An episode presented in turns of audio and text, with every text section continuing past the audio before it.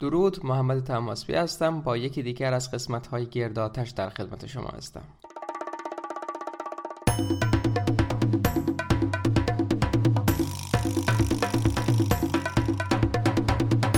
دو سه روز پیش که از دوستان تماس گرفت، همون اول کار گفتم حالت چطوره؟ گفت حالت چطوره و زهر مار کرونا گرفتم. از این دوست عزیز مومو اندرلاین اچ اس ان در مورد تجربهش پرسیدم. گفت که روز اول سردرد خیلی شدید و سرگیجه داشته و وقتی که تست میده تستش مثبت میاد، اما روزهای بعد صرفا تب داشته و حتی تنگی نفس و اینها هم نداشته و البته بعد از چند روز کاهش حس بویایی. حالا دلیل اینکه این خاطره رو اینجا بازگو میکنم، این ماجرا رو اینجا بازگو میکنم، این هست که این دوست ما توصیه ویتامین دی رو جدی گرفته بود و با اینکه کاری داره که به اصطلاح همیشه پشت میزی هست، بیرونم که از توی کت و شلوار و در حال پخته شدن هست، زیر آفتاب به جای ویتامین دی گرفتن، اما این تجربه این احتمال رو قوی تر میکنه که گرفتن مکمل های ویتامین دی هم فوایدی میتونه داشته باشه. اول اول نور آفتاب نور آفتاب به جز ویتامین دی کارکردهای دیگری هم داره که حالا ویتامین دی رو ما داریم روش تمرکز میکنیم و برای بدن ضروری هست، اما اگر سبک زندگی طوری بود و واقعاً دریافت ویتامین دی از طریق نور خورشید ممکن نبود، کافی نبود، به عنوان به اصطلاح پلن بی میتونیم به مکمل‌های ویتامین دی فکر بکنیم. با جدی گرفتن سلامت خودمون، اهمیت به رژیم غذایی خودمون و جدی گرفتن این مسئله ویتامین دی ادعا نمی کنیم که میتونیم از ابتلای به بیماری جلوگیری بکنیم، ولی به احتمال خیلی زیاد میتونیم دست کم سد قوی رو در برابرش بسازیم و حتی اگر هم مبتلا شدیم از عوارض کمتری رنج ببریم. با وجود اینکه توی لهستان که زندگی میکنم آفتاب آنچنانی نیست، ولی روزایی که آفتاب هست قدر میدونم. مثلا دیروز آفتاب بود و حسابی توی پارک اسکیت سواری کردم و خب امروز یهو دیدیم که ورق برگشت و بارونی شد. البته عصر یکم هوا بهتر شد که باز رفتم اسکیت سواری. تا میتونید از نور آفتاب بهره ببرید، تا میتونید از راه طبیعیش، اگر که نشد از مکمل برای حالا تا حدی در امان بودن میتونیم استفاده بکنیم. این مبحث روز بود که بهش اشاره کردم و یه خاطره اخیر بود. اما موضوع اصلی این قسمت داستان آشنایی خودم با رژیم کتوژنیکه و اینکه به تدریج چه تغییراتی رو توی رژیمم از زمانی که با این رژیم آشنا شدم دادم و هر کدوم از این تغییرات چه تغییراتی رو توی زندگی من ایجاد کرد. هم این قسمت و هم دو یا سه قسمت آینده، بستگی داره که زمان ضبطشون چقدر بشه و به چند بخش تقسیم بشن، تصمیمم بر اینه که مطالب رو طوری ارائه بدم که اگر بخواید رژیم کتوژنیک رو به صورت خیلی ساده به کسی توضیح بدید، به هر کدوم از این قسمت‌ها رجوع کنید اشتباه نکرده باشید. این دو قسمت عمده که طراحی شدن به صورت داستانی و به صورت یه بازی فکری، بازی ذهنی طراحی شدن و توی این دو قسمت قصدم اینه که اصطلاح تخصصی به کار نبرم، اصطلاح پزشکی به کار نبرم و به توضیح جزئیات نپردازم، بلکه با گفتن داستان آشنایی خودم، با شرح تغییراتی که توی زندگی خودم ایجاد کردم، با بیان این تجربه شخصی یه تصویر روشن رو از این رژیم بهتون ارائه بدم. این که بگم چه غذاهای اول کار میخوردم و به تدریج تغییرات توشون ایجاد کردم خیلی بهتر از اینه که بگم چربی بخورید، پروتئین در حد متعادل بخورید و کربوهیدرات نخورید. چون که اگر مثل من باشید شاید خیلی تعریف کربوهیدرات رو ندونید. اگر یه نفر متخصص تغذیه باشه، تربیت بدنی باشه، پزشک باشه خیلی راحت اینا رو میشناسه، فقط کافی همین واژگان رو بهشون بگیم تا ته خط رو میرن. اما برای کسانی که پیشینه علم تغذیه ندارن، و خود منم اول راه دقیقاً همین جور بودم دو سال پیش، بهترین راه مثاله و هیچ چیز بهتر از مثال رژیم رو روشن نمیکنه. یه چیزی هم که برای من خیلی اهمیت داره اینه که به بقیه بتونم نشون بدم که این رژیم رژیم محدود کننده ای نیست. و اگر هی بگیم این غذا رو بخورید اون غذا رو نخورید، ذهن شما با یه قید و بندهایی مواجه میشه که هضم این رژیم واسهش سخت میشه. مثلا ممکنه پای بحث ما کتوژنیکی یا بشینید بگیم که مثلا فلفل های دلمه همشون خوبن، قرمز و سبز خوبه به جز زرد، مثل سوهان حاج قاسم و پسران به جز حسن نامرد، و این خیلی میتونه گیج کننده باشه. این حرف درستی از واقعا فلفل زرد فلفلی هست که توی رژیم کتوژنیک نمیشه مصرف کرد، اما یه مسئله هست. اول اینکه خود من اینو تا دو هفته سه هفته پیش نمیدونستم. توی کتاب دکتر برنستین راه حل دیابت باهاش آشنا شدم. اگه یادتونم باشه من دکتر برنستین رو اسمش رو میگفتم دکتر برنستاین، ولی توی یکی از کلیپ‌های خودش دیدم که خودش میگه سلام من دکتر برنستین هستم. اینم یه شاهد دیگه هست بر این قضیه که یادگیری امر مداوم و بی‌پایانه. همیشه ما چیزهای جدید یاد میگیریم. و مسئله دیگه این هست که به شرط این که اصول اساسی رو رعایت بکنید، اصولی که رعایتشون ضروری هست رعایت بکنید، حالا فلفل زرد هم مصرف بکنید، حتی خیلی غذاهای قنددار رو هم مصرف بکنید در آغاز رژیم کتوژنیکتون که هنوز ممکنه محتوی قندی خیلی از چیزا رو ندونید، محتوی کربوهیدراتی خیلی چیزا رو ندونید، ولی اون قندای خیلی مضر رو حذف بکنید، اون مواد غذایی رو که قند خیلی سرشار و زیادی دارن حذف بکنید. حالا یه دو جا هم خطا بکنید مشکلی نداره، اصلا چندین جا هم خطا بکنید اشکالی نداره. حالا اینکه با غذاتون فلفل زرد بخورید، خیلی از میوه ها رو به اشتباه مصرف بکنید، خیلی از مواد لبنی رو به اشتباه مصرف بکنید که توی رژیم کتوژنیک اصولاً مجاز نیستن، آسمون به زمین نمیاد به شرط اینکه اصول اساسی و مهم و حیاتی رعایت بشه. یه قانونی هست که خیلیامون باهاش آشنا هستیم، قانون پارتو، که اسمش رو از یک دانشمند و فیلسوف و جامعه شناس و چند تا چیز دیگه شناس ایتالیایی میگیره. قانون پارتو میگه که هشتاد درصد نتایج از بیست درصد اقدامات منتج میشن. یعنی ما باید تلاش و تمرکز خودمون رو معطوف بکنیم روی اون بیست درصد مهم و هشتاد درصد پیشروی ما حاصل از همون بیست درصد مهمیه که انجام میدیم. توی این قسمت مشخص میشه که چه چیزایی از همه مهمترن، چه چیزایی رعایتشون بزرگترین تغییرات رو در جهت مثبت ایجاد میکنه. پس ما باید یه تصور کمالگرایانه رو حذف بکنیم. فکر نکنیم که حتما باید همه اصول رو بدونیم بعد تازه رژیم رو شروع بکنیم. مهم این هست که ما اصول مهم رو بدونیم و اونها رو رعایت بکنیم، به تدریج توی زندگی خودمون بگنجونیم و همین جور که جلو میریم به صورت پیوسته تغییر ایجاد بکنیم. این امام جمعه ها اول سخنرانی هاشون میگن که اول خودم را و بعد شما را توصیه میکنم به تقوای الهی. حالا منم این حرف رو که میزنم اول خودم را توصیه میکنم، این حرف بیشتر مخاطبش خودمم، چون که خیلی روی کرده کمالگرایانه‌ای دارم که بسیار سنگ بزرگی رو جلوی پای من میذاشته هم میشه. و ممکنه شما هم با این قضیه مواجه باشین که این کمالگرایی برخلاف اسمش که ممکنه یه برداشت مثبت ازش بشه، کلاً یه ویژگی مضر هست. حتی روش شروع من توی این رژیم بهترین روش نیست و مهمترین چیزایی که مهمترین درسی که از این داستان من میتونید بگیرید شاید اشتباهاتی باشه که کردم، چون که من نتایج خوبی رو از همون روزهای اول گرفتم علی رغم اون اشتباهات.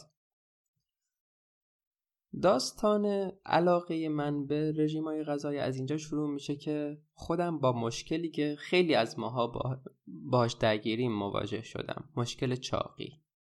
توی سنین نوجوانی کودکی تا نوجوانی توی کل زندگی مشکل چاقی نداشتم، اما وقتی که مثلا بیست سالم شد به تدریج چربی‌های کنار شکم تشکیل شدن، یه چاقی خفیف ایجاد شد که اول شاید فقط خودم متوجهش می شدم و از روی لباس معلوم نبود. همینجور که سنم بالاتر و بالاتر می رفت، فعالیتم هم کم می شد. از سن بیست و پنج سالگی به بعد این چاقی به تدریج توی بدن و صورت من هویدا شد. دیگه لباسم پوشش و پرده‌ای بر این راز نبود. شروع کردم به گوش دادن به توصیه دوستان و رعایت توصیه‌های مختلف که خیلی از این توصیه‌های توی انگلیسی میگن مینستریم، توی فارسی شاید جریان اصلی ترجمه شده باشه. من منظور همون توصیه‌های رایج هستن که بسیار هم پذیرفته شدن. اینها رو رعایت می‌کردم اما تغییر رو ایجاد نمی‌کرد و اصل قضیه هم به خاطر این ایج... به خاطر این به وجود اومده بود که من توصیه‌های رایج رو گوش می‌کردم. از چربی حذر می‌کردم، سعی می‌کردم حذر بکنم، به جای اون سعی می‌کردم غذاهایی که کربوهیدرات بالایی دارن بخورم. غذاهامو به جای اینکه توی سه وعده که خیلی معمول ما ایرانی‌ها هست بخورم، تقسیمشون می‌کردم به پنج واحد. من همه اینها رو داشتم امتحان می‌کردم، اما تغییر رو متوجه نمی‌شدم و گفتم شاید بهترین کار برای اینکه علم خودم رو در مورد تغذیه بالاتر ببرم و آگاهی بهتری نسبت به غذایی که میخورم پیدا بکنم چطوره؟ برم سراغ گیاهخواری و همین مطالعه در مورد گیاهخواری یه بهانه‌ای بشه برای مطالعه بیشتر. و همچنین تصورم این بود که با دنبال کردن رژیم گیاهی، چون که ورودی غذایی من، ورودی انرژی من بر اساس کالری کمتر میشه، لاغری هم خود به خود به دست میاد، که تصور اشتباهی بود. البته الان اگر که بخوام به گیاهخواری برگردم، یه اشتباهاتی رو که اون زمان میکردم نمی کنم.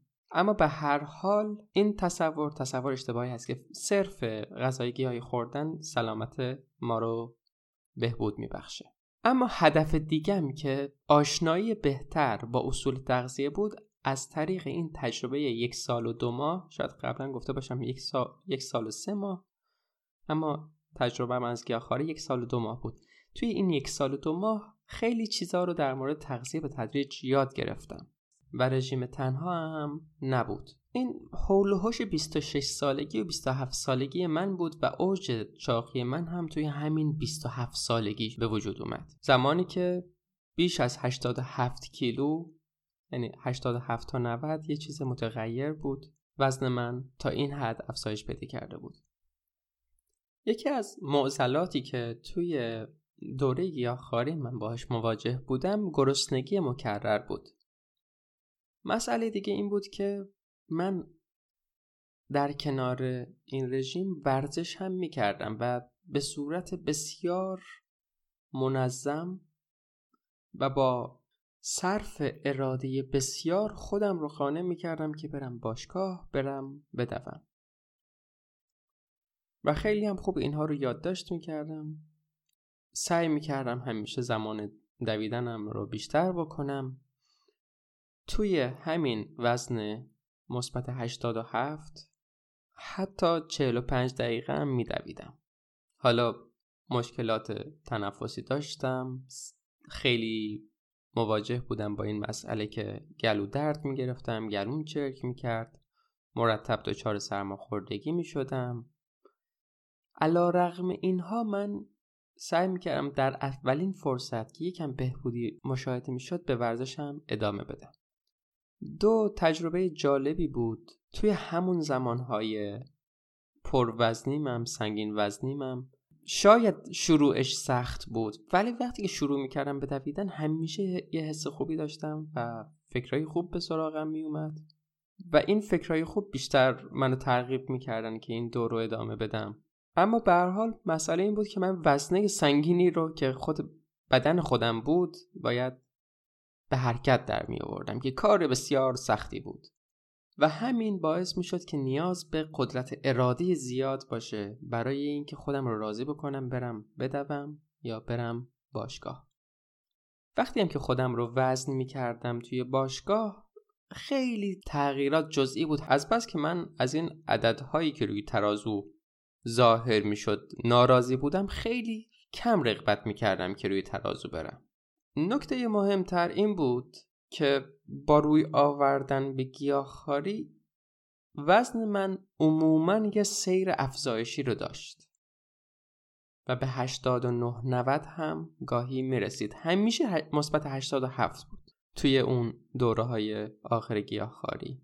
پس هم وزنم افزایش پیدا کرده بود، هم مرتب گرسنه میشدم، همیشه باید یه کشمشی، گردویی، چیزی در کنارم می بود یا میوه میخوردم و مرتب باید غذا میخوردم که سیر بمونم. خیلی سریع، یعنی به فاصله شاید دو سه ساعت، من گرسنه میشدم. توی اون مدت به خاطر کارهای سفارت و اینها باید خیلی به تهران سفر میکردم و یکی از دوستانی که توی تهران پیشش میموندم، آقا سجاد، یه گربه هم داشت. شاید توصیه‌های غذایش هم بیشتر تحت تاثیر همین گربه‌ای بود که داشت، ولی خب توصیه خیلی جالبی کرد و همون زمانی که گیاهخوار بودم و پیشش میرفتم و اینها، در مورد این گفت که رژیم‌هایی هستن بر اساس پروتئین، با افزایش پروتئین کاهش وزن ایجاد میکنه. این یکی از تلنگرهای اولیه بود که من با این فرضیه آشنا شدم. مدت کوتاهی بعد از اون که دیگه نتایج خوبی رو نگرفته بودم و یه سری خستگی ها و دلزدگی ها از این رژیم برام به وجود اومده بود، یه روز که حالا دچار یه سردرد ممتدی هم شده بودم، رفتم یه دست پلو جوجه گرفتم با البته نوشابه، ولی با همه خطاهایی که این غذا داره با سیری مانایی رو پیدا کردم، سردردم برطرف شد و دوباره شروع کردم به گوشت رو در غذا لحاظ کردن. هنوز به اون قسمت آشنایی من با رژیم کتوژنیک هم نرسیدیم، اما با این تغییر سیری من بهبود پیدا کرد، اما وزن من آنچنان تعریفی نداشت. یکم وعده‌های غذاییم بهتر شده بود، خیلی مثل قبل گرسنه نمی شدم، یه پیشرفت جزئی پیدا کرده بود. مدت کمی، مثلا یک ماه دو ماه پس از پایان گیاهخواری، تجربه گیاهخواری من، به لهستان سفر کردم برای ادامه تحصیل و یه مشکل نوظهور برای من این بود که صبح باید یه انجیری چیزی کنارم می بود که از تخت میتونستم بیام بیرون و فکر میکردم که راه حلش رو پیدا کردم. من باید یه ماده قندی بخورم که بتونم از تخت بیام بیرون. برای اینکه توی کلاس شرکت بکنم از مواد قنددار زیاد استفاده میکردم، چون که به هر حال همیشه میگن چی؟ میگن که سوخت مغز قنده، ما باید قند مصرف بکنیم تا مغزمون بتونه کار بکنه. ولی این قضیه حقیقت کامل نیست. ما اگر قند هم مصرف نکنیم، بدنمون برای هر فعالیتی که ضرورت داشته باشه میتونه از همون گوشته که میخوریم هم قند تولید بکنه، از همون پروتئینی هم که میخوریم قند تولید بکنه. خلاصه اینکه سعیم این بود که دانشجوی خوبی باشم، سر کلاس حضور متمرکزی داشته باشم و فعال باشم. مرتب قهوه میخوردم، صبحونه یه ساندویچی چیزی میگرفتم، بعد علیرغم اینکه صبحونه خورده بودم، طرف های زور بعد از یک کلاس گرسنه میشد، بعد میرفتیم غذاخوری دانشگاه، اونجا هم غذا میخوردم، قهوه میخوردم. یه چیزکیکی داشت غذاخوری دانشگاه که من خیلی علاقه شدیدی بهش داشتم و همیشه اونو با غذا میخوردم. کلی هم خرج غذا میشد به هر حال، چون که صبحونه رو خب از بیرون گرفته بودم، یه ساندویچ چیزی معمولا، غذا رو هم باز توی دانشگاه باید میخریدم. بعد یه کلاس دیگه هم داشتم، دوباره باید بعدش یه نوشیدنی چیزی مصرف میکردم. مثلا فکر میکردم که آب میوه و اینها خوبه و اینها رو مصرف میکردم که به خیال خودم تمرکزم بیشتر بشه و مدام با مشکل کمبود تمرکز، نیاز به قهوه زیاد، خواب آلودگی سر کلاس، خستگی خیلی سریع از کلاس ها مواجه بودم. مخصوصا ماه‌های اولی که توی لهستان بودم، هنوز با کشور و شهر خیلی آشنا نشده بودم، تازه داشتم راهمو به کلاس‌های مختلف توی دانشگاه را یاد می‌گرفتم و هنوز وقت اون رو پیدا نکرده بودم که باشگاه ثبت نام کنم. یه دو سه ماه که گذشت، تعطیلات کریسمس و سال نو که بود، رفتم سراغ این که دیگه یه باشگاه، اولین باشگاهی رو که پیدا میکنم برم اونجا ثبت نام بکنم. یه مقایسه قیمت خیلی جزئی و مختصری هم کردم و خلاصه کلید باشگاه رفتن رو زدم. چون تو اون دوره دوباره وزن من بهبودی نداشت و با وجود افزودن گوشت به غذا هم پیشرفتی نکرده بودم، میدونستم که یه جای کار میلنگه و بیشتر هدفم این بود که باشگاه رو برم که دوباره تمرکزم رو روی خودم و سلامت خودم و وزن خودم بیشتر بکنم. همزمان با اون به لطف فیلتر نبودن یوتیوب اینجا جستجو کردم در مورد رژیم‌های غذایی مختلف و همینجور حاصل این بررسی‌ها این شد که رسیدم به رژیم کتوژنیک. اول نکاتی رو یاد گرفتم از رژیم کتوژنیک که فهمشون ساده بودن. تو همون دوره گیاهخواری متوجه این قضیه شده بودم که قند یعنی چی و قند ساده یعنی چی و یه توضیح خیلی سر دستی و اتفاقا خیلی به درد بخور در موردش این هست که اگر غذای شیرین باشه قند داره و هرچی این شیرینی بیشتر باشه قندهای ساده بیشتری داره. این توضیح خیلی ساده‌ای هست که خیلی هم به درد میخوره. صد درصد درست نیست اما خیلی به درد میخوره. پس من فهمیدم که برای دنبال کردن این رژیم باید اون چیزایی که به صورت محرز شیرین هستن و توی تیر رسم هستن همه اونها رو حذف بکنه. اصل اساسی رژیم کتوژنیک افزایش چربی حتی نیست. با وجود اینکه این یه رژیم پرچرب هست، مهمتر از اون کاهش قنده و اصلی ترین نتیجه رو ما زمانی میگیریم که قند رو حذف بکنیم. همینجور که ما اصول دین، فروع دین داریم، امروز گمون کنم یکم رفتم منبر، اصول اصل اولی اولی حذف قند ساده است و دونستن این چه تغییر رو توی من ایجاد کرد. هر قند ساده ای رو که توی تیر رسم بود و بهش آگاهی داشتم حذف کردم. اول چیزای ساده، وقتی که میرفتم فروشگاه دیگه کیک نمیگرفتم به خیال این که وقتی که گرسنم شد قندم افتاد سر کلاس میتونم که از اون کیکا بخورم. و اتفاقا همین چیزای جزئی رو که حذف میکردم خیلی از خرجام هم کم میشد. مربا داشتم، صبح مثلا کرم و مربا بعضی وقتا میخوردم، میدونستم مربا شیرینه پس قند داره، مربا رو حذف کردم. اگر بیرون میخواستم غذا بگیرم سعی میکردم غذاهای گوشتی بگیرم و در کنارش مثلا اون و مثلا اگر توی غذاخوری دانشگاه غذا میخوردم همون غذای قبلی رو میخوردم اما کیک رو حذف کردم، نوشابه رو حذف کردم. اگر میرفتم مکدونالد همبر میگرفتم، درسته که نونش رو میخوردم و احتمالاً فکر میکنم همون اوایل هنوز نمیدونستم که سیب زمینی رو نباید خورد، اون فرنش فرایزی هم که کنارش بود میخوردم، اما از همون هفته اول میدونستم که نوشابه قند داره. خیلی تشخیص این واسم ساده بود. اگر کباب ترکی سفارش میدم، این کباب ترکی هم که میدونید هر جای دنیا باشید، انگار مکدونالد و کی اف سی که همه جای دنیا پیدا میکنید، این کباب ترکی هم همه جا پیدا میکنید. اوایلی که کباب ترکی سفارش میدادم نمیدونستم که نون کربوهیدرات بالایی داره، سیب زمینیش کربوهیدرات بالایی داره و اینها و اینها رو با همون نون و سیب زمینیش میخوردم.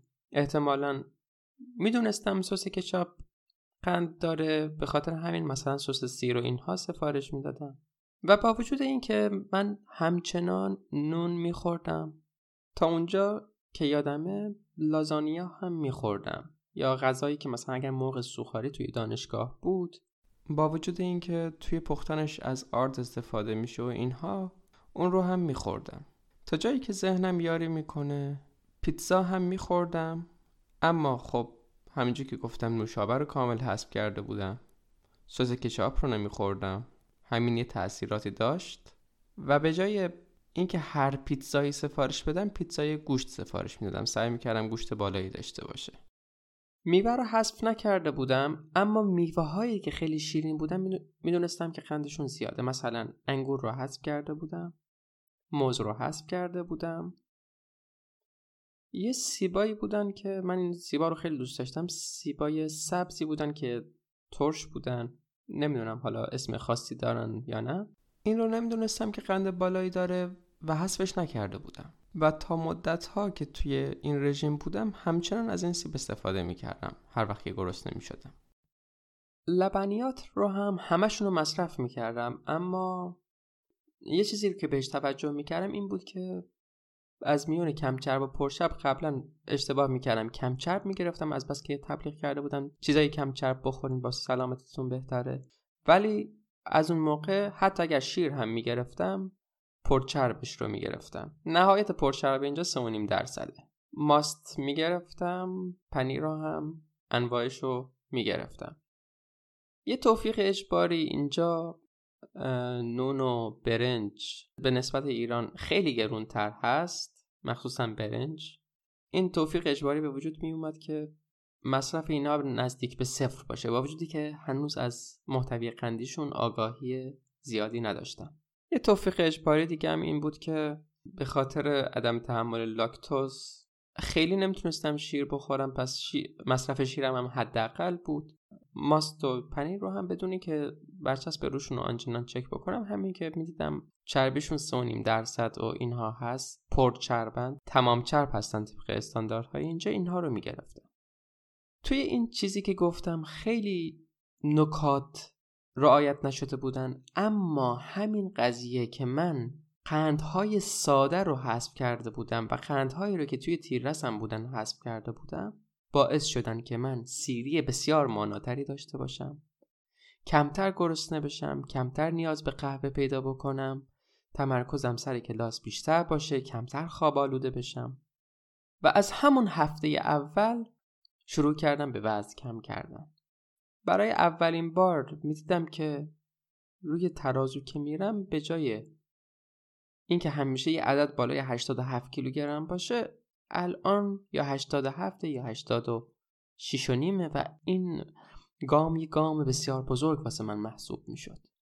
اگه یادتون باشه گفتم که صبح که بیدار می شدم، اوایلی که اومده بودم اینجا دانشگاه، تا یه ماده قندی نمی خوردم نمی تونستم از توی تخت بیام بیرون، اما حالا دیگه نیازی به ماده قندی نبود. صبح که بیدار می شدم عموما اصلا احساس گرسنگی نمی کردم تا اینکه حالا ظهر بشه یا توی دانشگاه غذایی بخورم یا کبابی سفارش بدم یا چهار تا تخم مرغ پس می‌کردم با خودم می‌بردم. این میشد غذای من. اگر قبلا طرفای ظهر می‌رفتم غذاخوری دانشگاه و بعد بعد از کلاس بعدی هم باید می‌رفتم یا آب میوه چیزی می‌گرفتم یا دوباره غذا سفارش می‌دادم، دیگه اون غذای بعدی رخ نمی‌داد و معمولاً یه ماستایی بود روبروی خوابگاهمون که این ماستا یونانی بودن، بزرگ بودن و هر وقت گرسنه می‌شدم اون ماستا رو می‌خوردم با یه مقدار از اون سیب‌هایی که اون سیبای ترشی که دوست داشتم و اینها رو برای رفع گرسنگی می‌خوردم و اینها قندهای بالایی داشتن و تا مدت‌ها توی رژیمم مصرفشون می‌کردم، اما باز داشتم نتیجه می‌گرفتم.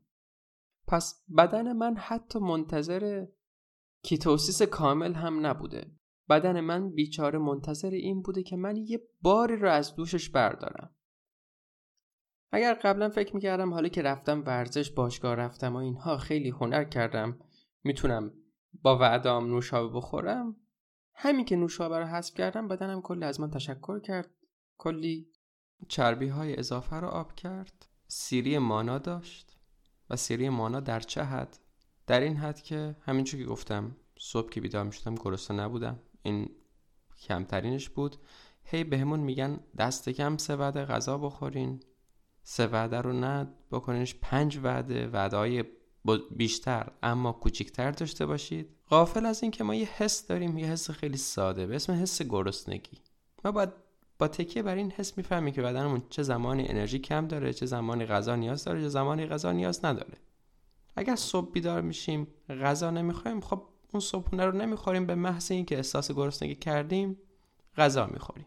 بعد از اون وعده اگر احساس گرسنگی نکردیم، حتی تا زمان خوابیدنمون هم طول کشید این سیریه، غذایی نیازی نیست بخوریم، اصلا هیچ سختی هم احساس نمیکنیم.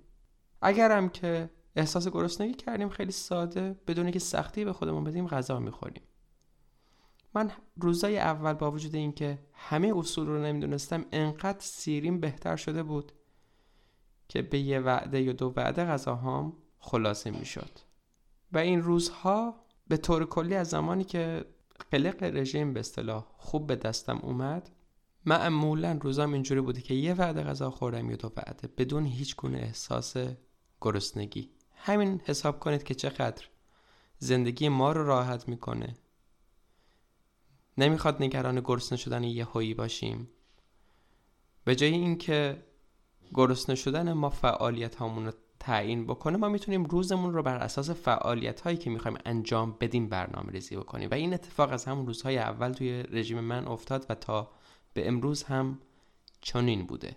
علاوه بر اون، درسته ما غذاهای گوشتی میخوریم، غذاهایی که شاید به چشم گرون بیان، اما یک مقدارش کمتره، دو تعداد وعده کمتره و به خاطر اینکه همیشه در حال خوردن نیستیم، در حال خوردن اسنک هایی که اتفاقا قیمت پایینی هم دارن ولی اینقدر تعدادشون زیاده که قیمتش قیمت کلش خیلی میره بالا، خرجمون کلا کم میشه.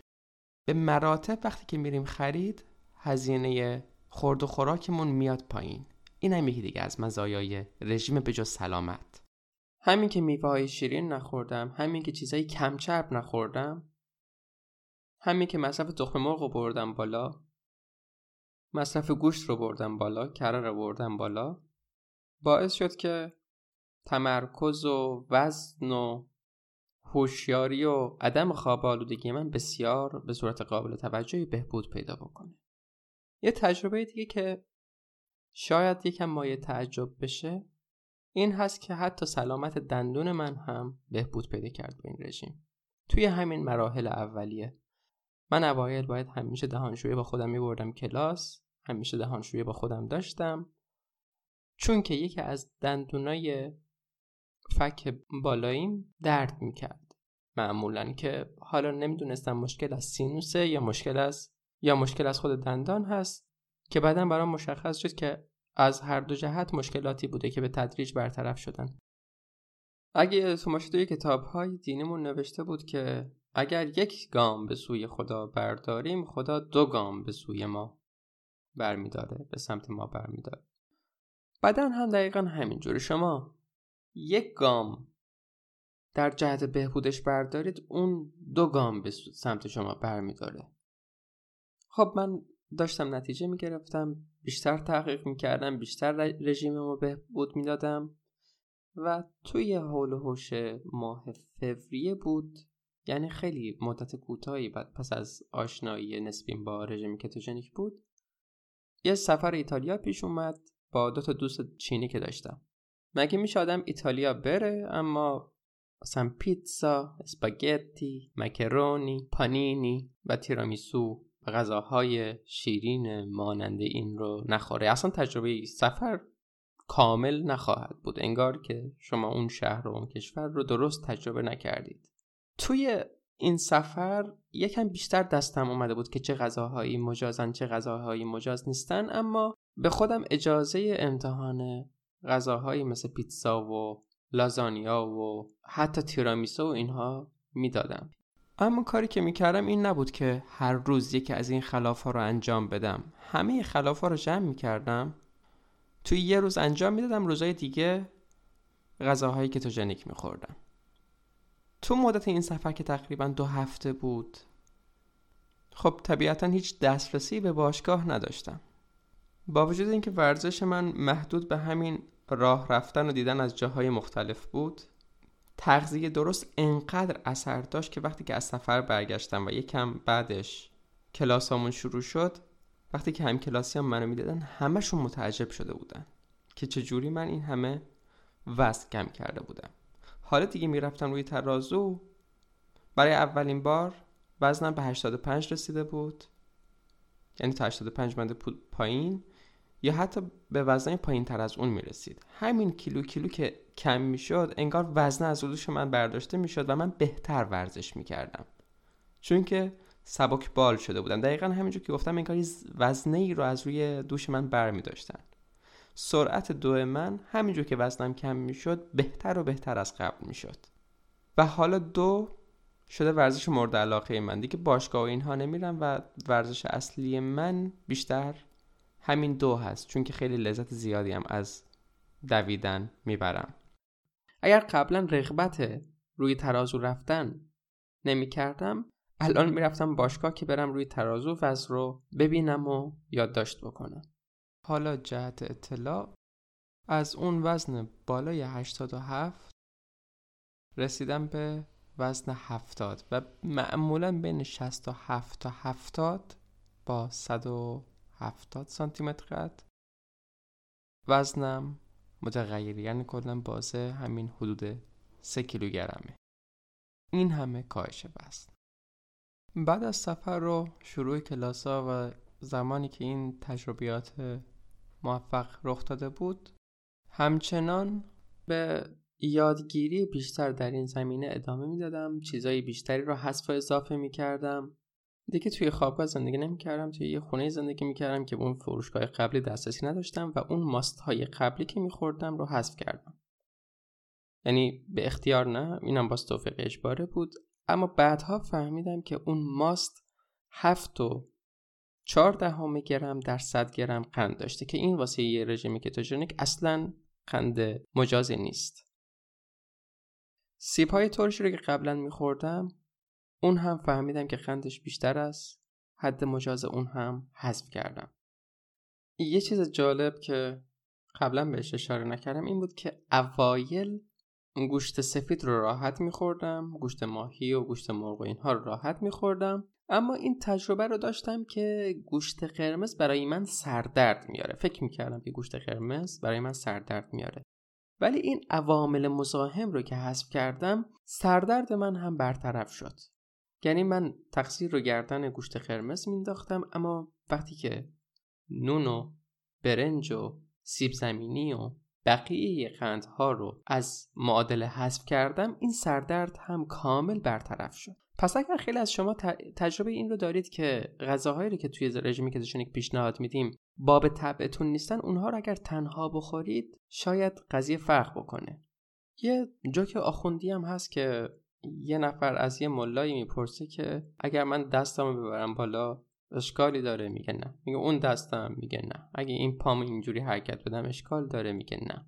اون یکی پام؟ میگه نه اشکال نداره. بعد میاد جلوی اون آخوند با تکون دادن دست و پاش به همون ترتیبی که پرسیده بود میرقصه. میگه خب تو گفتی که اینا مشکلی نداره، پس رقص هم نباید مشکل داشته باشه، از این اجزا تشکیل شده. اون آخوندم میگه که مفرداتش خوبه اما مرده‌شور ترکیبش رو ببرم. گوشت قرمز خوبه اما ترکیبش با نون و برنج و سیب زمینی و لازانیا و پاستا و اینها خوب نیست. کره خوبه اما ترکیبش با نون خوب نیست.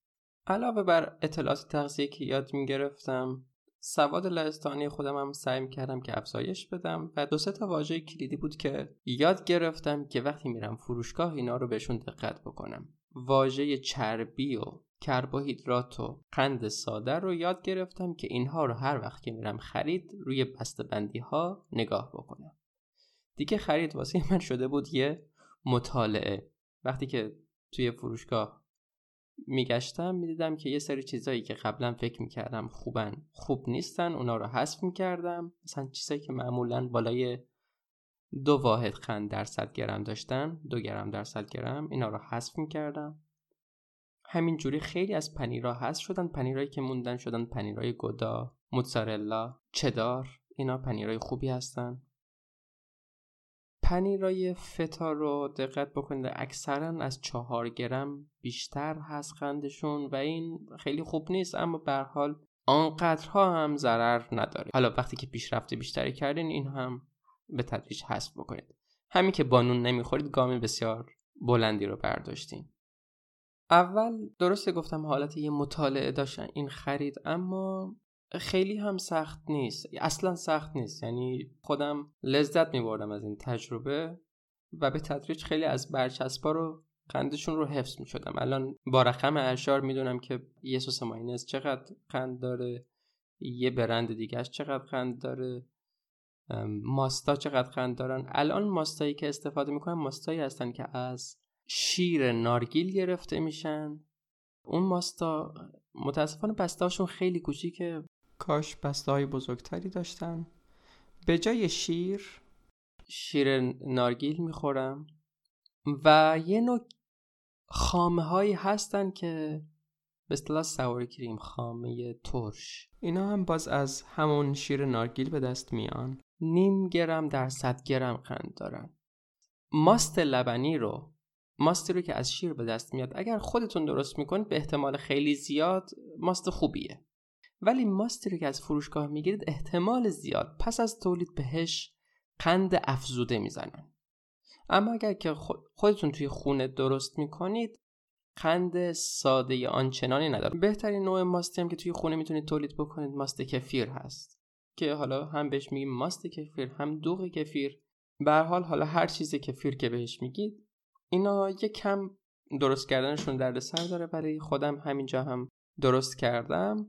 خیلی تجربه لذت بخشی هست، خیلی ماده مغذی مقوی و حاوی باکتری های مفیدی هست. این بسیار غذای خوبیه. و در مورد غذاهایی که میتونید بخورید میتونید یه دیده به اصطلاح مینیمالیستی به قضیه داشته باشید. به جای اینکه حفظ بکنید این غذا رو میشه خورد اون غذا رو نمیشه خورد، خیلی ساده اینجوری نگاه کنید که گوشت قرمز میشه خورد، مرغ میشه خورد، بوقلمون، ماهی، کره، اینها رو میشه خورد. و حالا از این مینیمالیستی تر هم نگاه بکنید، خیلی نخواهید توی عمق برید، بدونید که یه آزمایش رو میتونید یه هفته انجام بدید. فروشگاه که رفتید فقط یه چند تا تکه گوشت بگیرید واسه درست کردن استیک. هر روز استیک بخورید بدون نون. سبزیجات اگر دوست داشتید همراهش بخورید، مشکلی نیست. اگرم نه، هیچ مشکلی واسهتون ایجاد نمیکنه. اگر مثلا نگرانی یبوست دارید، خود من که اصلا این رو توی دوره گذارم از رژیم کتوژنیک به حالا یه رژیم گوشتخوارانه تر اصلا تجربه نکردم، خیلی گذار راحتی بود. از بعضیا شنیدم، مثلا اگر جوروگن رو بشناسید که یه پادکستر خیلی معروفه، اون مثلا توی یکی از داستاناش که میگفت، توی یکی از تجربهاش که میگفت به یبوست هم اشاره کرد، ولی به هر حال حتی مثلا توی تجربه اون هم این یبوست موقتی بوده. هر روز استیک بخورد، استیک غذا به این لذیذی، پس این رژیم اصلا محدود کننده نیست، ما رو از غذاهای لذیذ محروم نمیکنه. و اگر توی طول روز باز گرسنه شدید که احتمالش کمه و بستگی به فعالیت روزانه، اینکه در روز چه کار میکنید بستگی داره. در طول روز اگر که گرسنه شدید مثلا چهار تا تخم مرغ زاپاس بخورید، پس هر روز استیک بخورید، اگر گرسنه شدید چهار تا تخم مرغ هم بخورید.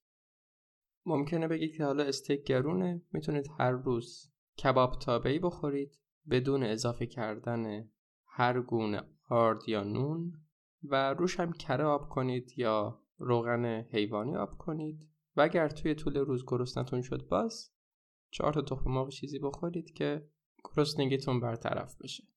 دنبال یه برنامه جایگزین می‌گردید، هر روز مرغ سرخ شده بخورید و روش هم کره یا روغن حیوانی آب کنید. سیلیتون رو ماناتر میکنه، چربیشو بالاتر میبره. و باز هر موقع در روز گرسنه شدید تخم مرغ بخورید. و احتمال اینکه فقط به یه دونه وعده نیاز داشته باشید خیلی زیاده.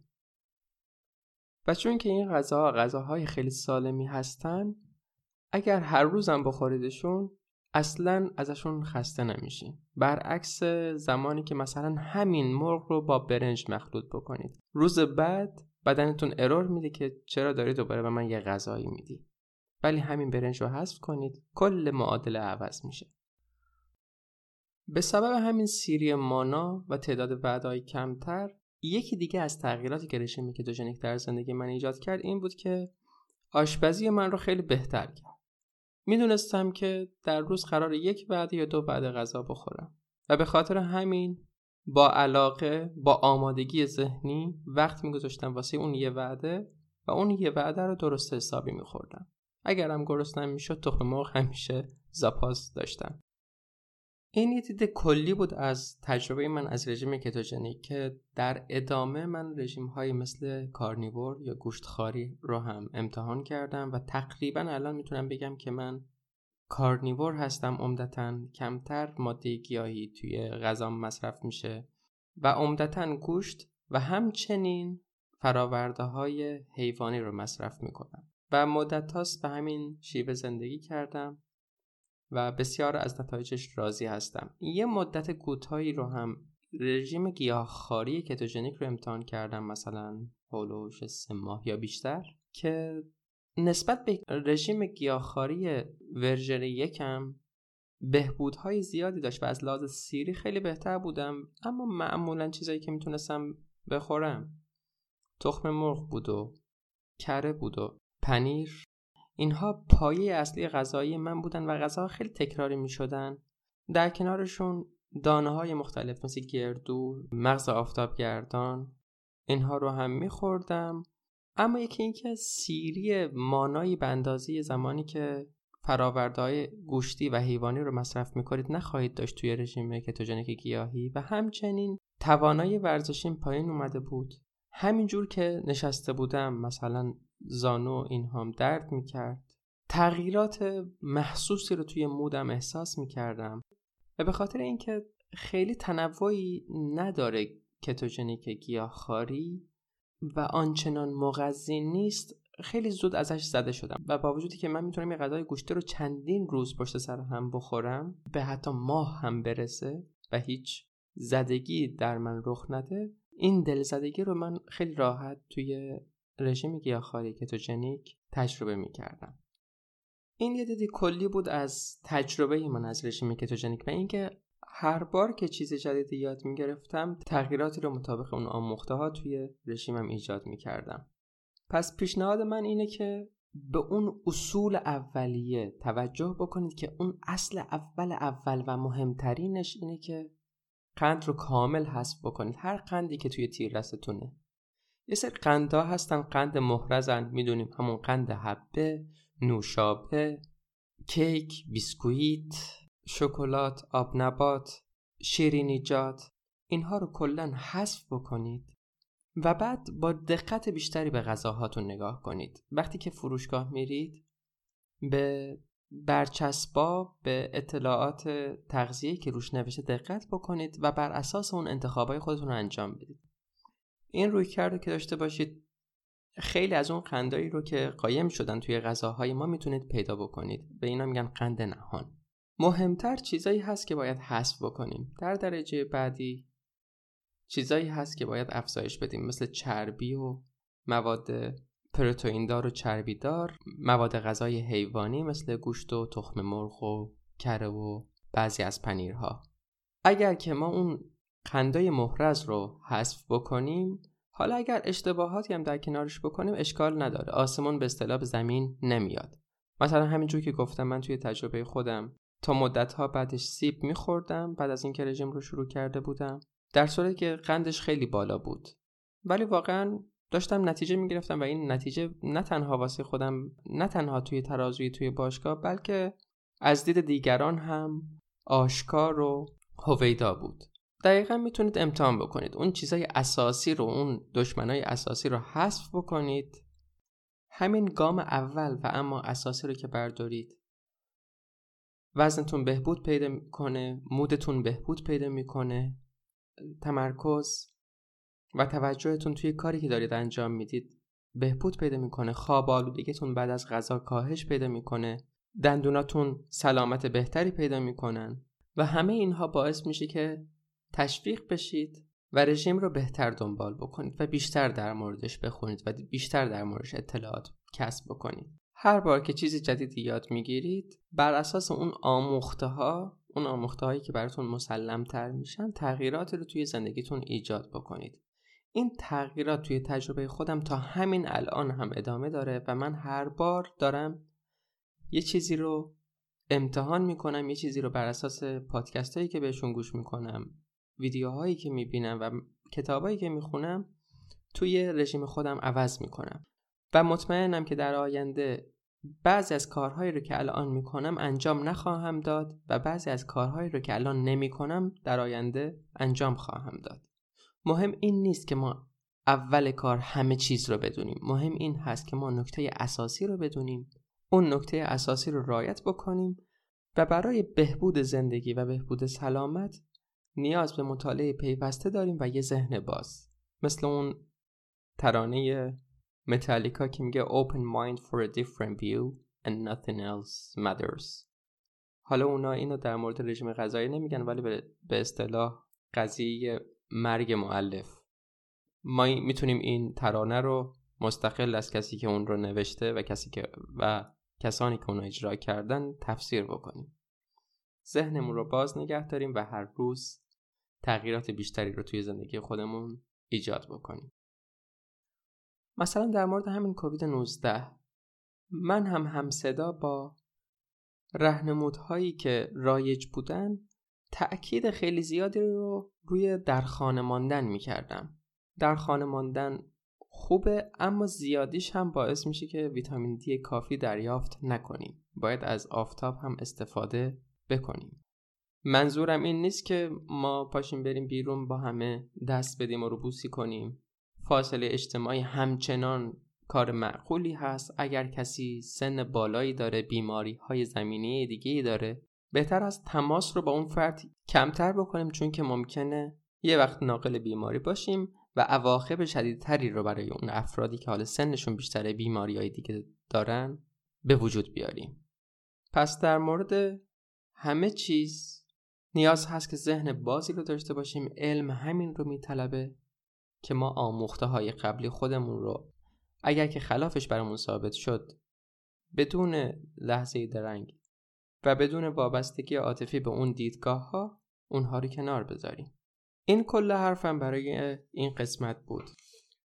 در پایان هم جا داره که از دوست خودم از دوران دانشگاه، به اصطلاح خارجی یا بی اف اف Best Friends Forever، بهترین دوست برای همیشه، احسان کریمی تشکر بکنم که پادکست من رو روی اینستاگرام خودش به اشتراک گذاشت. یکی دیگه از شنوندگان با آیدی اینستاگرامی ابی لیور باز پادکست ما رو توی صفحه اینستاگرامیش منشن کرده بود. از ابی عزیز هم تشکر میکنیم. دکتر طالب نژاد که در قسمت قبلی هم بهشون اشاره کردم، سنگ تموم گذاشتن، هم زحمت این رو کشیدن که متنی رو تهیه بکنن برای معرفی پادکست من و هم روی فیسبوکشون گذاشتن و هم روی اینستاگرام. دست شما هم درد نکنه و به علاوه به علاوه بر اون روی پیتریان هم از من حمایت کردن. سپاس از همه شما و پیروز کامیاب باشید.